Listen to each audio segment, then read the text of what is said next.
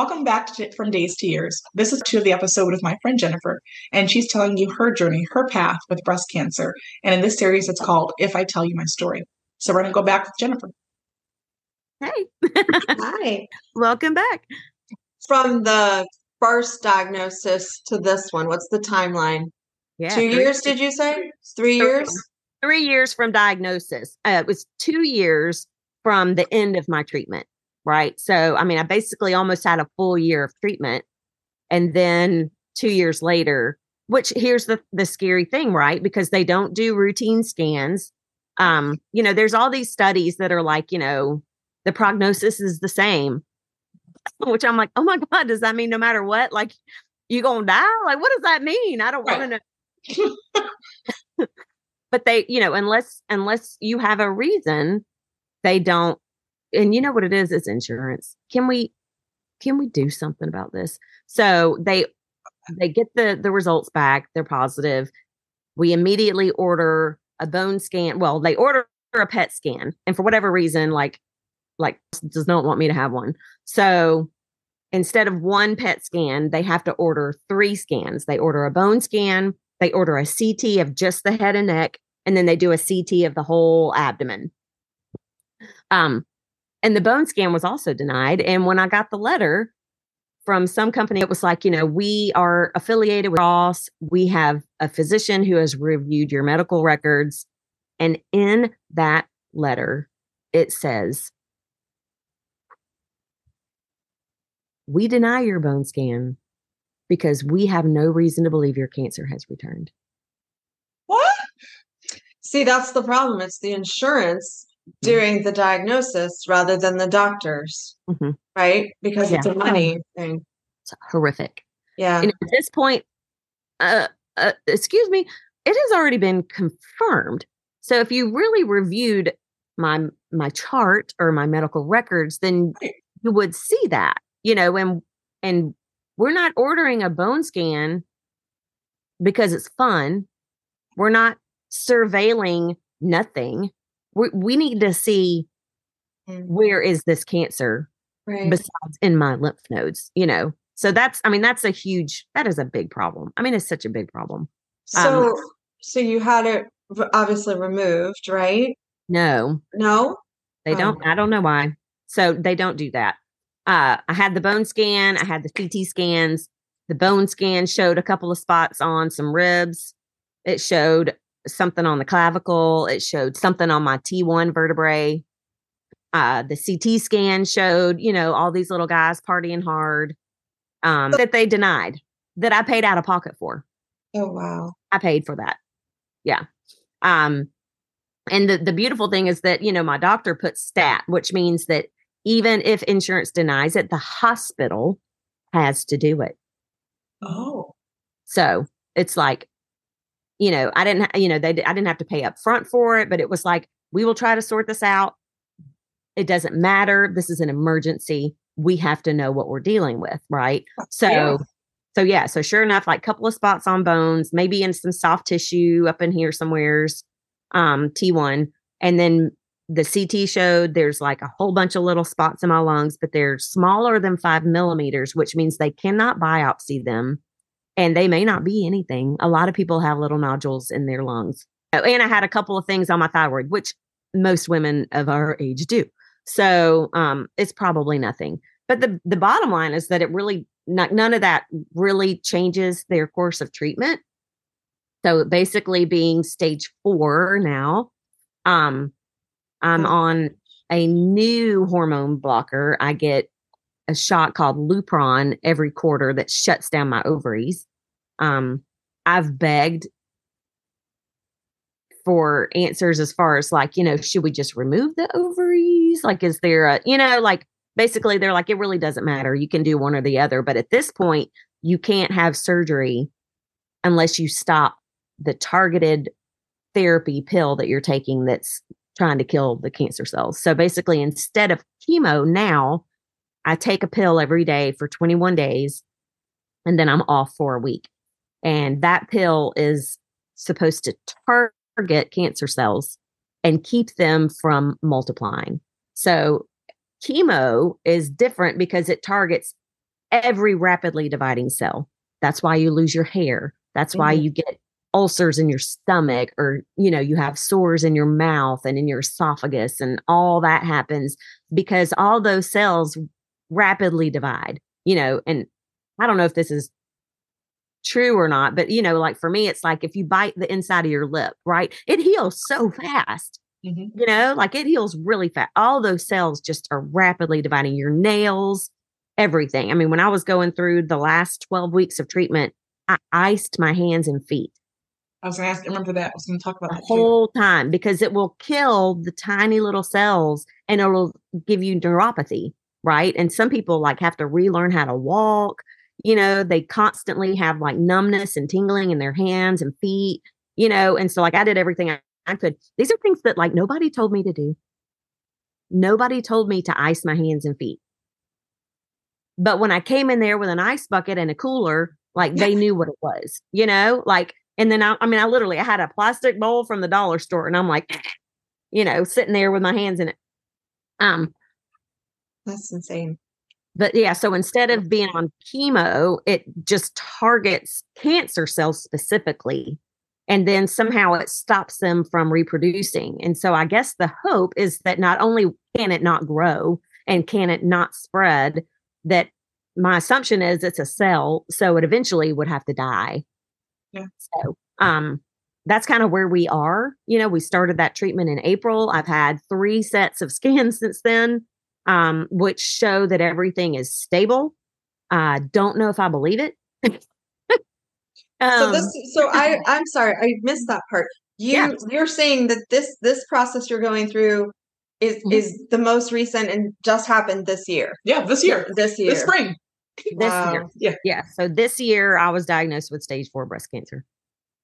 Because we thought you were done. I was like, what? Yeah. yeah. Was done. And she you know, when it's crazy because you would never know it. You know, I don't feel bad. I don't look like I have cancer, you know. Um, but I, you know, but now, like, I mean, sometimes I I feel bad because I'm tired, you know, like the medicine does the same that chemo does. It destroys my white blood cells. So, you know, I can get an infection. I can get sick. Um, you know, if I cut myself, you know, the funny part was like the, the first time I cried about this new diagnosis was when I was doing like the patient education for the medicine. And it was like, well, you know, and, and you can't eat sushi. And I'm like, you can't eat raw food or undercooked meat. Why? You know, the bottom line is I just don't like people telling me what I can and can't do. No one's the last time I ate sushi. You know, I just don't want somebody to tell me that I can't eat sushi. If I want a super crunch roll, I love me some spicy tuna. I do love spicy tuna. I had it yesterday for dinner. I, I want to ask you about, I want to ask you about like, how can you be proactive about your post breast cancer world? Because you can't, you're not getting mammograms. You found this on yourself, yeah. you know, at a soccer game, you said, or softball yeah. game, soccer, soccer, soccer game. Yeah. Um, so what do you advise women to do who are, who are post breast cancer in a post breast yeah. cancer world, or, um, maybe have felt something and, yeah. you know, don't know what to do because their doctor has said, no, forget it. Or, I mean, how do you, Do you do you talk to your oncologist about mm-hmm. what's going on? Like, who is your go-to if you can't get a mammogram? Right. Yeah. So it is one hundred percent my oncologist. Um, and so I guess to answer kind of the first-ish part maybe of your question was, you know, you have to be super in tune to your body. And it is bizarre to me that I'm just sitting there like doing this and I felt something, yeah. you know, it's really strange to me. Um, I'm super grateful. I'm super thankful because at this point, I mean, it's already on my bones, you know, like it might be in my lungs. Like I didn't even, what, you know, well, so are you at risk for bone cancer now? Because well, of this? The, well, so here's the thing. When you have breast cancer, it is breast cancer in my bones. So when they did pathology on my neck, it's breast cancer. It's not lymphoma, even though it's in my lymph nodes, right? Um, and if it's in my bones, it's breast cancer. If it's in my lungs, it's going to be breast cancer. If it's in my liver, it's going to be breast cancer. Now, if you started that way, but if they, yeah, because that's how it's what's spread. The markers? It, it gets in your it gets in your bloodstream, right? So, and that's why, like they say, stage four is not curable; it's just treatable. Because once it's it has spread everywhere, there's no way to wrangle it back up. Um, so scary. Yeah. So, what's the conversations you're having with your kids? Because I know when you said when you were first diagnosed. You, they were too young. You didn't want to scare them because of the situation with your beloved dog. So now in this post world, what's the conversation you're having now? And what are their ages now? They're yeah. So and- now they're, um, my son will turn nine on Saturday. Um, and my daughter will, two weeks later, my daughter turns eleven. They are well aware that it's cancer. Um, and they, but they also know that not every cancer kills. Right. And so, um, I maintain a, an extremely positive outlook on cancer, and I tell them that we are fighting it, you know, that we are treating it, and that we're going to do everything possible. Um, but, you know, I think my daughter is brilliant, and I know, I know that she knows that, you know, that I may not be around forever. Yeah. Um. yeah. So the kids are aware, and we just keep everything as normal as possible. You know, I mean, sure, there's times in my head where I'm like, I can't believe you're treating me like this. I mean, I have cancer. I think you're a, definitely a testament to survival. You're just a testament to survival and positive outlook and hope, as you said. Yes. Yeah. So I think, are you, do you have women or people in your network that are also survivors that your kids can look to and you can say, well, look, so-and-so well, went through yeah, this I mean, as well. That's, that's what, when I, when we learned I was going to have to lose my hair, right. That's when we pointed to a neighbor and I'm like, look, she's fine. Oh, that's right. The neighbor. Great, you know, and her hair's back and it's beautiful, you know, and since then too, you know, they know that other people have been diagnosed after me, you know, and, you know, somebody's mommy has cancer, you know, and, and I've kind of been like a, a mentor, I guess, in a way to a lot of people who have been newly diagnosed. Um, you know, like I'll meet people for coffee and, and you know, inject some of that humor if I can. And also, you know, tell them the things that, that the doctors don't tell them, you know, like, well, yeah. If you have this type of chemo, you're going to need to ice your hands, you know, and this place is a great place to go get wigs or, you know what I mean? So, you know, are these tip- places to local to you or is yeah. there somewhere um, that's a national organization that somebody could reach out to to find help that maybe doesn't go to church or, you know, right. like, a, I mean, a lot of people are on Facebook. I don't know if you do social media, but something oh, online yeah. that they can find. There's lots of Facebook yeah. groups and I mean, There's different so communities have um, yeah. certain centers for breast cancer or breast cancer awareness, or there's even stores where you can go and get fitted for different types of bras. And right. Yeah. And the hospitals do that too. They yeah. Do. Most. Right. And I would imagine that any place that's, you know, like a cancer institute, you know, is going to have those kind of connections. Um, but yeah, most, most, most people come, they send their people to me, right? Like my friend was diagnosed. Can she call you? You know what I mean? And if they want to reach out to me, I'm always available, right? No matter what.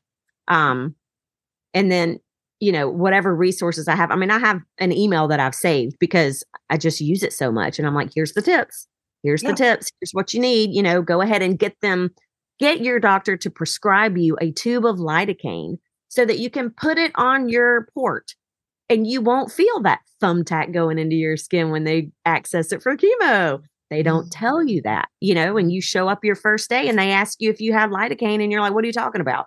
You know, there's just so many little things that could make, you know, it's the little things, right, that that can make it easier and more tolerable that people don't know about. And so like, I, those are the kinds of things that I've tried to share that I learned on Facebook groups, You know, there's so many, there's, you know, cancer as a mother, you know, cancer that, you know, is affecting moms. There's, you know, young women diagnosed with cancer. If you were under the age of forty-five when you were diagnosed, there's hormone positive cancer. You know, you can join all these groups. Now there's stage, living with stage four cancer, you know, and all the subgroups in that, you know, cancer with metastasis to bones, cancer that's, you know, hormone positive stage four. There's all kinds of groups, and it's wonderful. It's so great to have that ability to connect with other people and to ask questions or to be an encouragement or to receive the encouragement, right? I mean, I wouldn't have known what to do for that major life-changing surgery, right,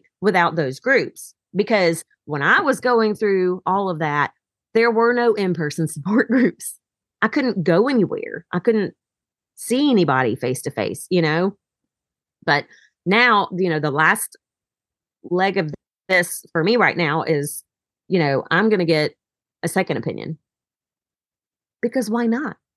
You know, the first ones were all, you know, like local, but now it's like, well, I mean, if I'm going to, if I'm going to go, like, I'm going to, like, I'm on Google, like top three cancer, you know, like who, where should I go? And you've got, you know, M D Anderson, you've got Sloan Kettering, you've got yeah. uh, Mayo. My mom, my mom was diagnosed with cancer, not breast cancer, but um, pre- pre-COVID, twenty twenty mm-hmm. in January, we were at oh, wow. three in New York, because she, she went and got three. She followed yes. the three, the three rule. She went to Florida Cancer Center. She went to Moffitt and mm-hmm. Sloan Kettering. And yeah. Sloan Kettering is where she had it removed. So I have an appointment in October with Sloan Kettering. Yeah. So we're going to go, and we're going to, you know, make a fun trip out of it. And we're going to go see, you know, like a Moulin show. Got to go to Broadway. And we've already yeah. got our tickets. So, yeah. you know, going to Moulin Rouge. Ooh, very nice. I know. Right. And apparently they have these like tables in the front. Right. So they have this, they have the, they have the regular, like stage. a club, like a club, yes. right? Yes. Yeah. So they have the stage, and then they have like a little catwalk, and then it comes out in a T, and inside, okay. in between the catwalk and the stage are tables. And I was like, absolutely. When will we ever get to do this? You know, like yes. we are sitting at a table, and we're going to be looking up some skirts, and it's going to be so fun. Is it the whole family? Is the whole family going, or is it just you and husband? Yeah, it's just, yeah, it's just me and the husband. I um, nice. you know, I don't, I don't know why. I figure I should have a free pass to take my kids out of school whenever I want, but I don't. Absolutely. But I, I did take, you know, if you take your kid out of school with an unexcused absence too many times, you know, you'll get in trouble. And if you do it like five times, you'll start getting like nasty letters.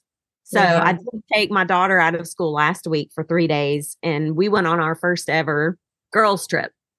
And so, you know, I took her to Nashville, and, you know, and this is something I would say to somebody with or without cancer, right, is to do those things. You know, yeah, I mean, I might have like a, a very much more so urgent, you know, feeling about those things. And, and, you know, we have conversations that I would probably rather save for later. But, you know, I mean, realistically speaking, and my mother and my husband would slap me in the face if they heard me, you know, there, there may not be a later, you know, I don't think that that's, I don't think that's the way it's going to be.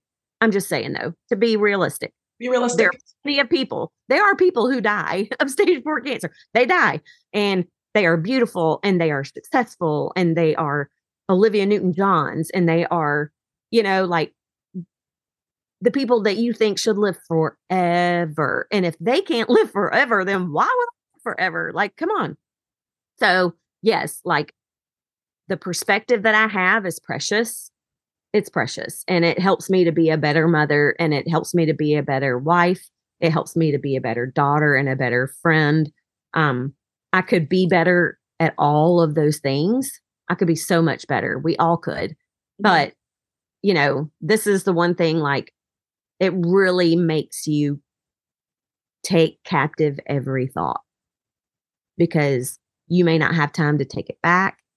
You know, you may not have time to create that experience later, you know? So, I mean, I wouldn't trade it for, for anything. So like, like the, the trip that my daughter and I just went on was epic.